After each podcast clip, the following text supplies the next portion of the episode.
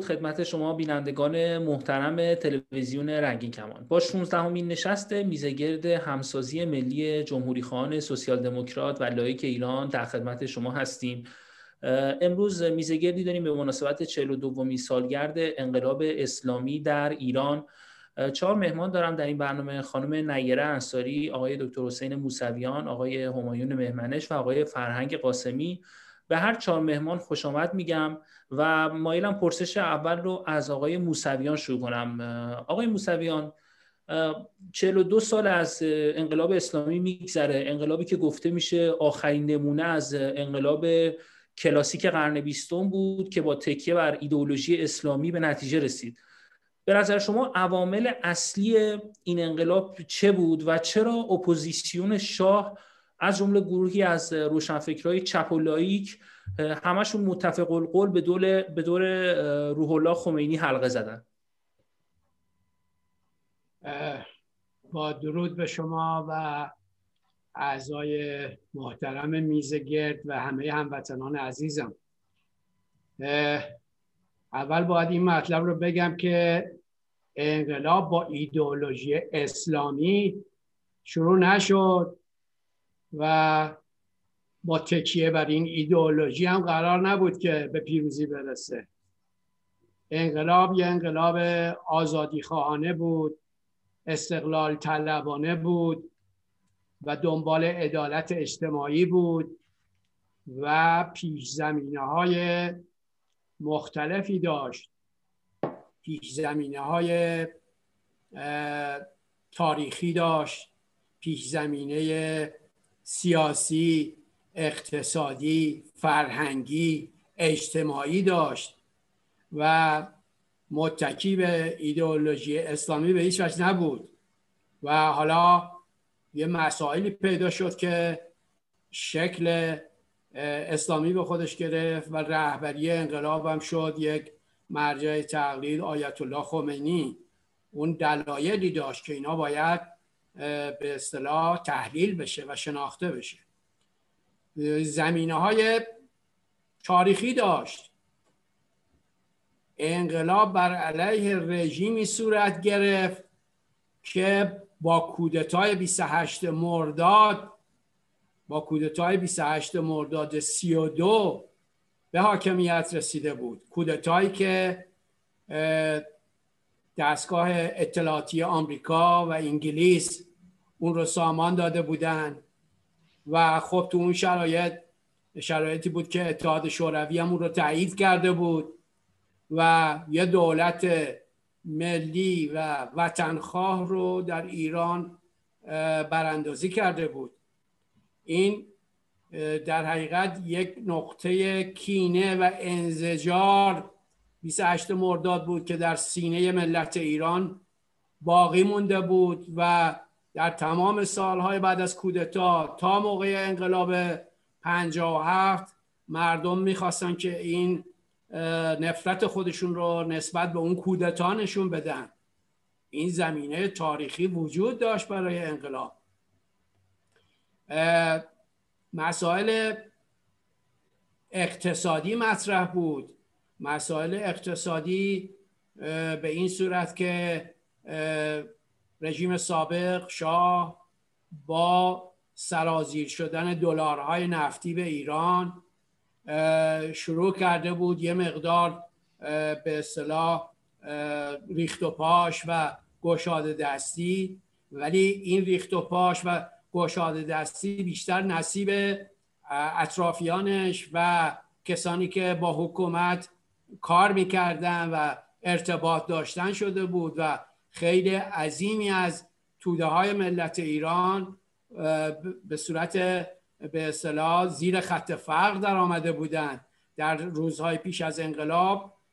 خیلی از روستاییان ایران روستاها را تخلیه کرده بودند و سرازیر شده بودند به طرف شهرها چون کشاورزیشون از بین رفته بود. با اون اصلاحات ارزی اشتباهی که شاه انجام داده بود یعنی اومده بود اون محور اصلی حمایت از کشاورزان رو که مالک بود از بین برده بود و چیزی جایگزین اون مالک نکرده بود که بیاد برای کشاورزان به اصطلاح قنات رو لاروبی بکنه تراکتور تهیه کنه بذر تهیه بکنه کود تهیه بکنه به اونا مساعده بده. این عامل بین رفته بود و کشاورزان مونده بودن معطل و قدرت اینی که خودشون این کارا رو انجام بدن نداشتن. در نتیجه اون زمین ها رو ول کرده بودن اومده بودن توی اطراف شهرها به صورت حاشیه نشینی و در روزهای انقلاب اینا خودشون شدن یه لشکریانی برای انقلاب. مسائل فرهنگی داشت. مسائل فرهنگی داشت. ما در اینجا در هتل اون هتل اینترناسیونال مثل اینکه در خیابان شریعتی جشن ازدواج دو تا پسر از فرماندهان ارتش اونجا برگزار شد با حیاهو رسانه ای شد و دو تا پسر با هم ازدواج کردن. این اصلا با فرهنگ ایران سازگاری نداشت. این درسته در جوامع غربی چیز عادی شده بود ولی برای ایران نه. اون جشن فرهنگ هنر که در شیراز برگزار شد با اون صحنه و اینا اینا با روحیه سنتگرای مذهبی ملت ایران تطبیق نمی‌کرد. یه دهنگجی به مردم بود. خب جنبه سیاسی و جنبه سیاسی هم داشت. این سرکوبی که صورت گرفته بود تو 25 سال تمام طرز تفکرها رو از بین برده بود. به هیچ کس مجال به هیچ طرز تفکری چپ میانه ملیگرا اجازه این که اظهار نظر بکنه نمی‌داد و در مقابل اسلامگرایان و روحانیون رو آزاد گذاشته بود که یه شبکه‌ای در تمام کشور برپا بکنن شبکه ای از مساجد و هیئت ها و و به تبلیغات خودشون بپردازن و خود رژیم از اونها در حقیقت یه, یه فرمی حمایت به عمل می برد و حالا غیر از این مسائل سیاسی داخلی مسائل سیاسی بین المللی هم مطرح بود که حالا رژیم شاه دستش به پول رسیده بود و یه مقدار افکار بلند پروازانه ای داشت و ایراد به کسانی می‌گرفت که او رو سر کار آورده بودن در 28 مرداد. و برای اونا در حقیقت شاخشونه می‌کشید. و این هم در حقیقت یک جریان سیاسی خارجی رو بر علیه شاه ایجاد کرده بود. بنابراین تمام این عوامل پیش زمینه شد که انقلاب به وقوع پیوست و روز به روز مسائل تشدید شد. ولی به گمان من 17 شهریور 57 که اون کشتار میدان ژاله اتفاق افتاد دیگه رژیم رو بی آینده کرد. دیگه نشون داد که دیگه در سراشیب سقوط قرار گرفته و هیچ چیزی نمی‌تونه وضعیت قبلی رو براش برگردونه. حالا من نمی‌دونم چقدر وقت دارم صحبت زیاده چقدر من فرصت دارم من نمی‌خوام وقت دیگران بگیرم. خواهش می‌کنم آقای موسوی به شما حتما برمیگردیم برای ادامه بررسی مسئله. پرسش بعدی من از آقای قاسمی هستش. آقای قاسمی به هر حال های سیاسی و استبدادی که در دوران رژیم شاه به وجود اومد باعث شد که گروه های مختلفی از مردم به دور آیت الله خمینی حلقه بزنن و این انقلاب حالا اینکه کمک خارجی بیشتر بود یا خواست خود مردم بود هم حتما بهش می‌پردازیم. ولی به هر حال این انقلاب به وقوع پیوست. به نظرتون اصلا وقوع این انقلاب یعنی ضروری بود؟ آیا ظرفیت های شاه برای اصلاح پذیری مثلا اگر بختیار میموند و مردم هم حمایت می‌کردن از آقای بختیار آیا این بهتر نمی‌شد از دید شما؟ اصلا ضروری بود که انقلاب بشه؟ ببینید در با عرض سلام خدمت دوستان گرامی که در اینجا هستند و بینندگان عزیز. ببینید در تاریخ نمیشه گفت اگر اینطوری می‌شد اونطوری شد می‌شد مثلا. اگر خشایارشا به یونان حمله نمی‌کرد فلان اتفاق نمیافتاد. در تاریخ اون چی که اتفاق افتاده واقعیته. و اون واقعیت رو ما موقعی درست می‌تونیم بشناسیم که در مقایسه قرار بدیم با چیزی که در تضاد با اون هست.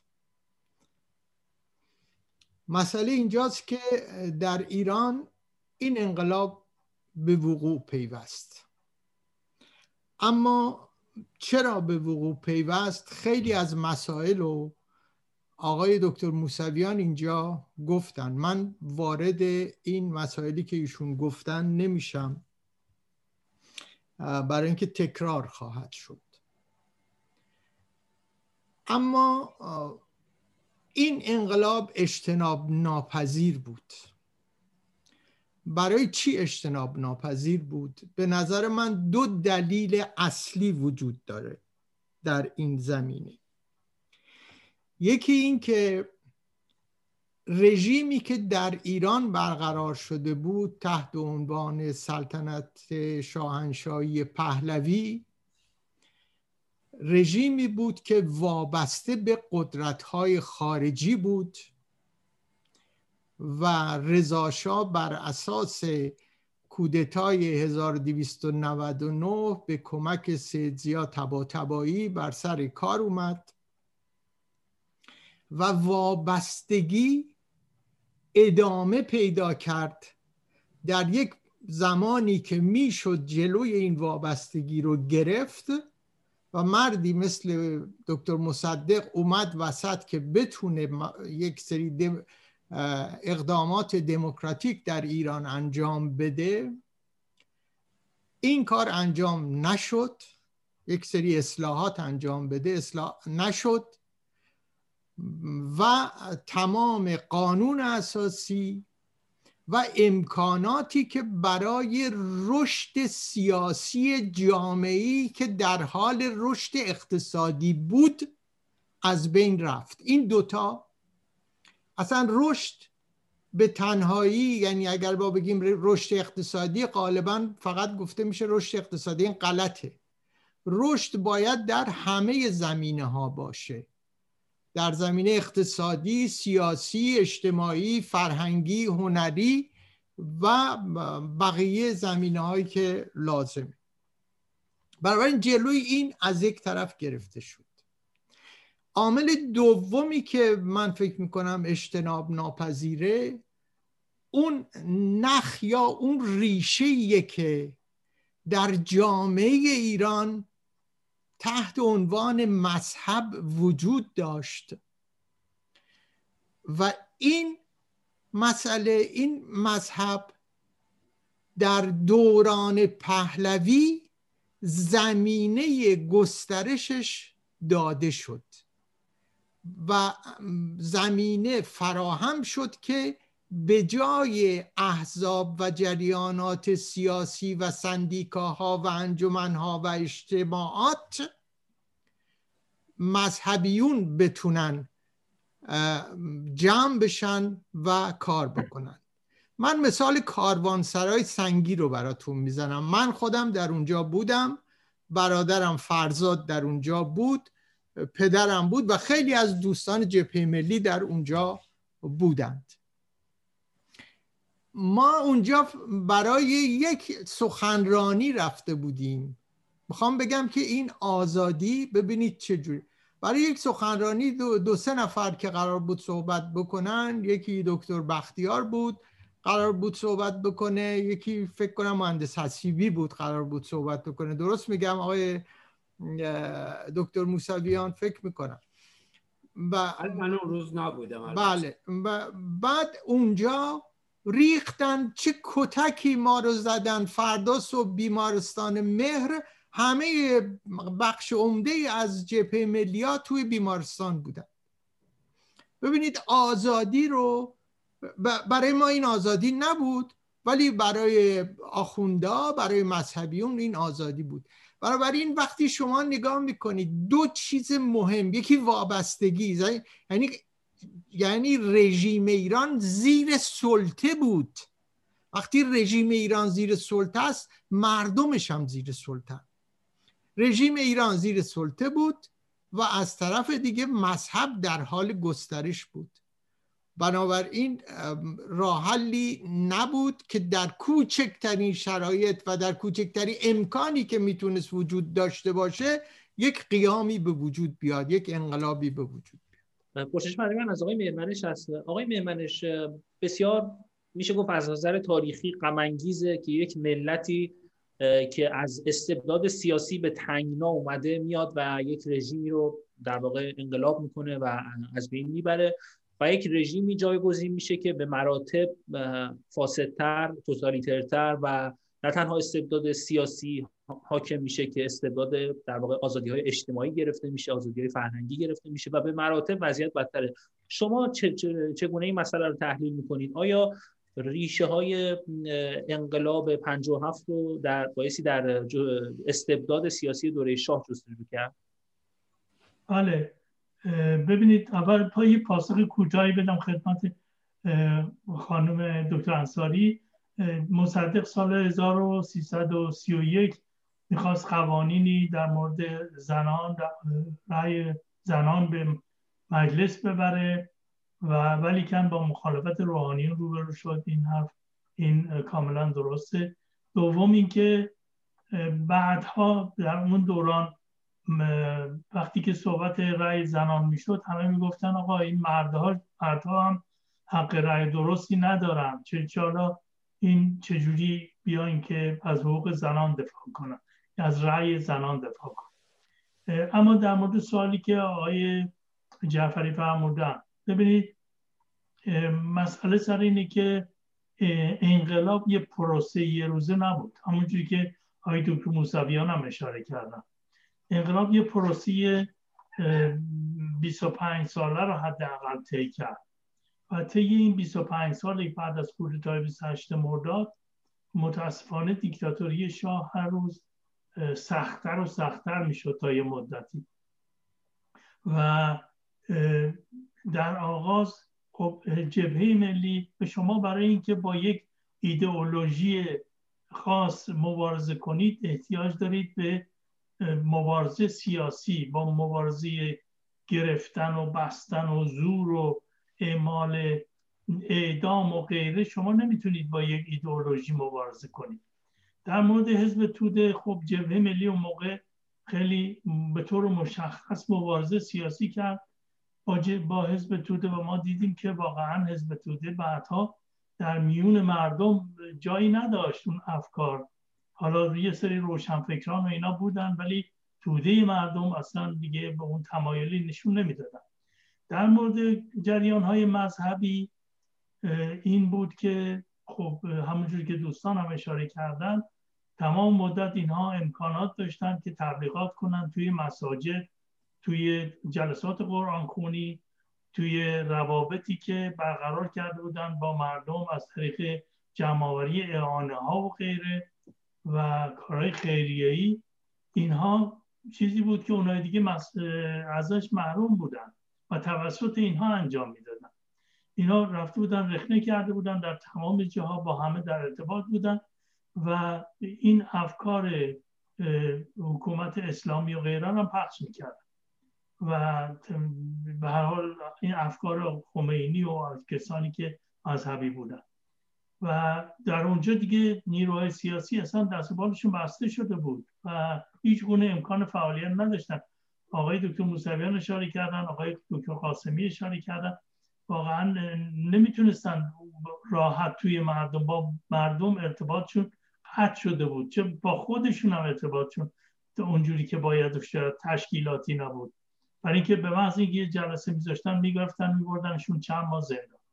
این بود که با این ایدئولوژی اصلا مبارزه نشد. یک مسئله دیگه که پیش اومد مسئله فکری مسئله مبارزه قهرامیز بود مسلحانه بود. و اونجا هم باز یه سری جوان ها اومده بودن تو میدون که بدون آگاهی درست سیاسی فقط روی اینکه شنیده بودن خب باید با این رژیم قهرامیز برخورد کرد و وقتی که این مبارزات شریکی شروع شد رژیم شام عوض اینکه بیاد امکاناتی فراهم کنه برای شرکت مشارکت مردم در سیاست اینا رو می‌گرفت و اعدام می‌کرد. هر روز شدیدتر و هر روز بدتر تا اینکه کاملا این گروه های اینا رو از بین برد و مجبور شدن مخفی بشن و غیره. و این همش باعث شد که یه سری افکار ضد آزادی و دموکراسی تو جامعه رشد کنه. ضد مبارزه سیاسی رشد کنه. و افکاری که مثلا فرهیختگان سیاسی داشتن افراد جبهه ملی افراد ملی افراد نهزت ملی اینها واقعا اون موقع هیچ گونه امکان اشاعه اونجوری نداشتن.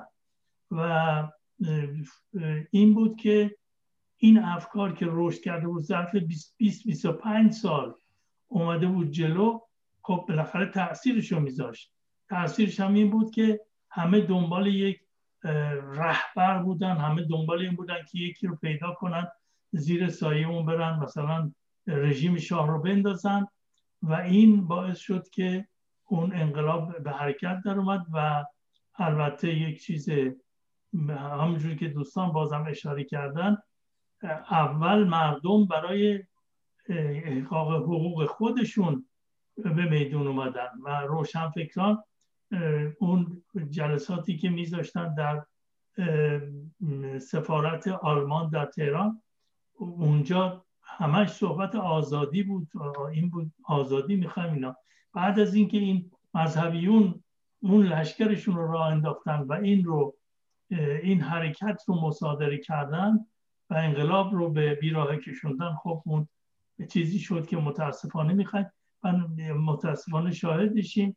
بنابراین واقعیت اینه که دیکتاتوری شاه نقش بسیار موثری تو این جریانات داشت و خب وقتی که جریان های سیاسی مثل جبهه ملی بهش میگن دو ماهه بیا تمام این مشکلاتی رو که یک حکومت ظرف 25 سال ایجاد کرده بیا دو ماهه برطرف کن. خب معلومه که این مشکل پیدا میشه. این دیگه تشکیلاتی نبود اون موقع.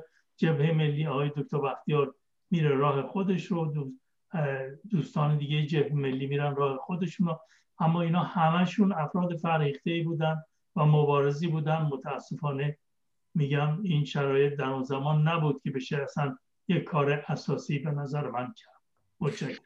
خیلی ممنونم از شما. پرسش بعدی من از آقای موسویان هست. آقای موسویان باز هم پدران ما اونطوری که تعریف می‌کنن از انقلاب چون ما که نبودیم نمی‌دونیم ولی اون چیزی که به ما میگن میگن که انقدر وضعیت سیاسی در دوران شاه تنگ اومده بود که دیگه این اواخر نزدیک 57 مردم می‌گفتن که این حکومت شاه بره هر کی بیاد از این بهتره. و بعد خمینی اومد و این اتفاقی که الان افتاد میشه گفت که بدتر. اگر ما مبنای در واقع تحلیل هامون رو بر اساس گفته های شما دوستان بزرگوار بذاریم که استبداد حکومتی خودش باعث رشد دیکتاتوری میشه پس حکومت بعد از جمهوری اسلامی که خیلی باید بدتر بشه که چون به مراتب این حکومت بدتر از دوره شاه است. به نظر شما ما چه درسایی می‌تونیم از اون دوران انقلاب 57 بگیریم که اتفاق مشابهی یا اتفاق بدتری؟ آیا, آیا اساسا میشه که حکومتی بدتر از جمهوری اسلامی حاکم بشه در ایران؟ اول خدمتتون عرض کنم که در اون سوال قبلی که از یکی از دوستان پرسیدین سوال کردید که مگر مردم کتاب ولایت فقیه آیت الله رو نخونده بودن که اینطوری جمع شدن و مگر آگاهی نداشتن از این مسئله ولایت فقیه که قرار بیاد پیاده بشه؟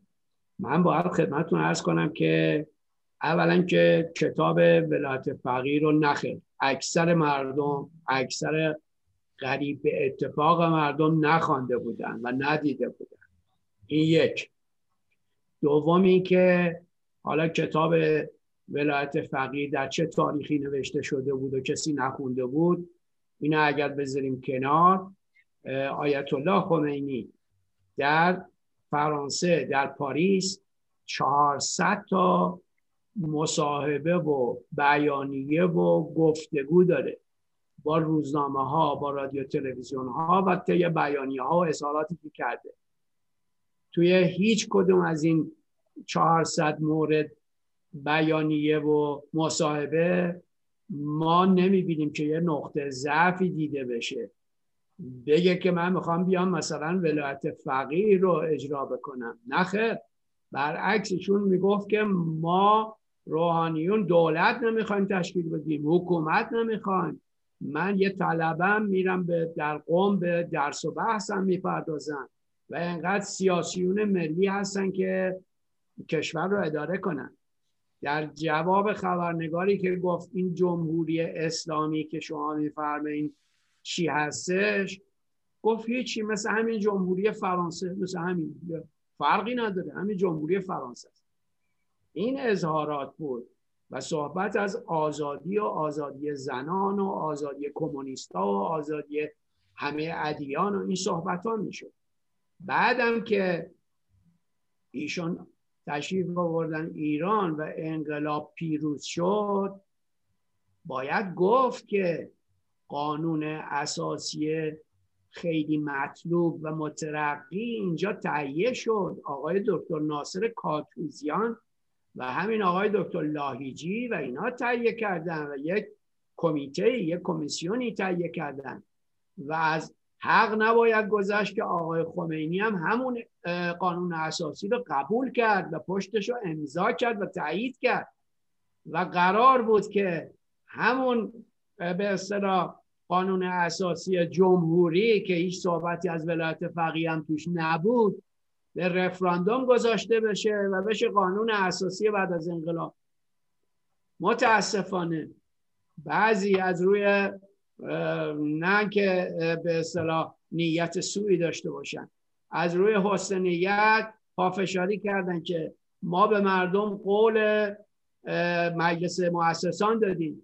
باید مجلس مؤسسان تشکیل بشه و قانون اساسی رو اون تصویب کنه.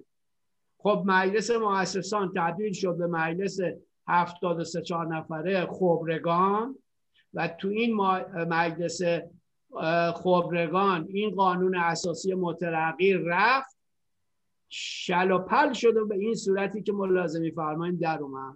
یک کسی اونجا به نام آقای حسن آیت پیشنهاد کرد که ولایت فقیه باید بیاد تو این قانون اساسی و این ولایت فقیه که اومد تو قانون اساسی اصل تفکیک قوا. قوای سگانه رو از بین برد و بعد یک شورای نگهبانی هم پیدا شد که روی کاندیداهای نمایندگی مجلس و ریاست جمهوری و اینا نظارت استصوابی داشته باشه. یعنی همه چی شد در اختیار یک حکومت و حاکمیت ملی در حقیقت مختوش شده از بین رفت. این قسمت اول بود که می‌خواستم خدمتون بگم. بعد یه سوال دیگری مطرح فرمودید. گفتم که در اواخر دوران شاه مردم گفتن این حکومت بره و هر کی بیاد بله بله بله بله. اون فکر کاملا اشتباه بود که مردم گفتن که این بره حالا هر چی که میاد بهتر از از بسی که بد عمل کرده بود. شما چجور یه حکومتی رو می‌تونستید بپذیرید که زندانیانی که زندانیشون رو کشیدن تو زندان اوین و تموم شده و باید آزاد بشن سوار وانت بکنن سوار ماشین زندان بکنن بعد بیارن دویست متر ورتر تو تپه های اوین اینا رو پیاده کنن دست بسته و چشم بسته به رگبار ببندن بعد خبر بدن شب تو روزنامه که ادهی زندانی داشتن جابجا جا می شدن خواستن فرار کنن. نیروهای نظامی اینا رو کشتن. به رگبار بستن کشتن. شما ببینید در یه چنین شرایطی حکومت پلیسی و استبدادی حاکم بود بر کشور. و یه بچه دبیرستانی رو به خاطر اینه که کتاب فرض کن ماهی سیاه کوچولو رو مال سمد بهرنگی رو خونده باید خودش و پدر مادرش و جد و آبادش و همه فامیلش برن اونجا سینجین بشن و جواب بدن که چرا این بچه کتاب ماهی سیاه کوچولو رو خونده. ما در یه چنین شرایطی از استبداد و در حقیقت یه حکومت دیکتاتوری کامل به سر می بردیم و همین بود که باعث شد مردم دیگه اصلا چشمشون رو ببندن به روی آینده. شعار آزادی و استقلال شعار اول بود و مردم فریاد آزادی میکشیدن. ولی خب این جریان هم اومد و برنده شد و گام به گام جلو رفت تا اونجایی که ما به این روزگار رسیدیم. اینا باید مفصل تحلیل بشه دلایلش پیدا بشه. چجوری شد که این گام به گام جلو رفت؟ اون قانون اساسی مترقی کنار زده شد و سفارت آمریکا اومد اشغال شد به اون شکل و باعث شد که تمام نیروهای مترقی در سایه اون حرکت کنار زده بشن. به اصطلاح خودشون لیبرال ها کنار زده بشن. اینا مطالب مفصلیه که احتیاج به بررسی طولانی داره. خیلی ممنونم. پرسش مشترکی دارم از هم آقای قاسمی هم آقای مهمنش و هم خانم انصاری. اگر بتونید لطف فرمایید در دو دقیقه حد اکثر پاسخ بدید ممنون میشم. آقای قاسمی شما چه فکر می‌کنید چه درس هایی میشه از انقلاب 57 گرفت؟ به خصوص برای دوران گذار از جمهوری اسلامی. اگر ما همین تحلیلی که ریشه های حکومت استبدادی خودش مستعد به وجود آوردن یک حکومت استبدادی دیگر و ای و بدتر میشه باشیم یعنی به این تحلیل باور داشته باشیم که خب خیلی وضعیت خطرناک و وحشتناک میشه که. شما چی فکر می‌کنید چه درسایی میشه گرفت؟ عرض بشه که من اینی که اگر همینطوری پیش بره و تغییر پیدا بکنه باز خطرناک میشه. و شاید بدتر از اینی که هست هم بشه رو یکی از فرضیات می‌دونم. علتش هم چیه؟ علتش اینه که اپوزیسیون در داخل و در خارج کشور شناخت درستی از نیروها و امکانات خودش نداره. بیشتر نیروهای مخالف شناختی که دارن واقعا مادی و قابل لمس نیست. می‌تونه زیاد بشه می‌تونه کم بشه. دوم اینکه این انقلاب شکست خورده. درسی که ما باید ازش بگیریم اینه. و ما باید بشناسیم و بدونیم علتهای شکست چه بوده؟ یکی. دوم اینکه اصلا این رژیمی که ما باهاش در حال درگیری و جنگ سیاسی هستیم و درست حسابی بشناسیم. تا ما این سه مسئله رو درست با بهش توجه نکنیم می‌تونیم باز اشتباه بکنیم. و اینها خیلی مهمه. بیگدار به ها نزنیم نیروهای خارجی رو دخالت ندیم در امور سیاسی خودمون. اولین نامه ای که برای بایدن نوشته میشه قبول سلطه است. نامه نوشته میشه توسط چهارده نفر برای بایدن و از او می‌خوان. وقتی شما می‌خواید از یک بزرگترین قدرت جهان که یک کاری بکنه که بیشتر در ایران فشار بیاد این سلطه است. شما قبول سلطه رو می‌کنید. اجازه سلطه می‌دید به این کشور. بنابراین این اینها روی عدم شناخته. این آقایونو که اینا رو امضا کردن فرستادن شناخت ندارند و نمونه اینها رو ما زیاد داریم. زمان ترامپ هم داشتیم زمان اوباما هم داشتیم. یک اپوزیسیون ایران یک حالت آماتوریسم داره. حالت حرفه‌ای درست حسابی اپوزیسیون نداره. ما باید از این حالت در بیایم به اون حالت حرفه‌ای برسیم. آقای مهمنش به نظر شما از انقلاب 57 چه درسایی میشه برای ایران آینده گرفت؟ به خصوص در دوران گذار از جمهوری اسلامی چه کار یا چه کارهایی باستی انجام داد که تجربه 57 برای ملت ایران تکرار نشه؟ آره. اول بگم که این تصور که چون دیکتاتوری بوده بنابراین همیشه دیکتاتوری خواهد بود این نمی‌تونه درست باشه. اگه نگاه کنیم به دنیا که مرتب در کشورهای مختلف تحولات ایجاد میشه به سوی دموکراسی و بستگی امروز مردم ایران من فکر می‌کنم به مراتب بیشتر از گذشته به اهمیت حقوق و آزادی هاشون پی بردن و فهمیدن که هر دیکتاتوری چقدر حقوق و آزادی ها رو که محدود می‌کنه چه صدماتی به اونها می‌زنه. اما در مورد تجربه که ما گرفتیم مهمترین تجربه که به نظر من می‌رسه اینه که ما باید توجه داشته باشیم که برای چی مبارزه می‌کنیم. ما برای استقلال مبارزه می‌کنیم برای آزادی مبارزه می‌کنیم برای حقوق دموکراتیک برای دموکراسی مبارزه می‌کنیم برای جدای دین از حکومت مبارزه می‌کنیم برای اینکه برای حفظ تمامیت ارزی مبارزه می‌کنیم.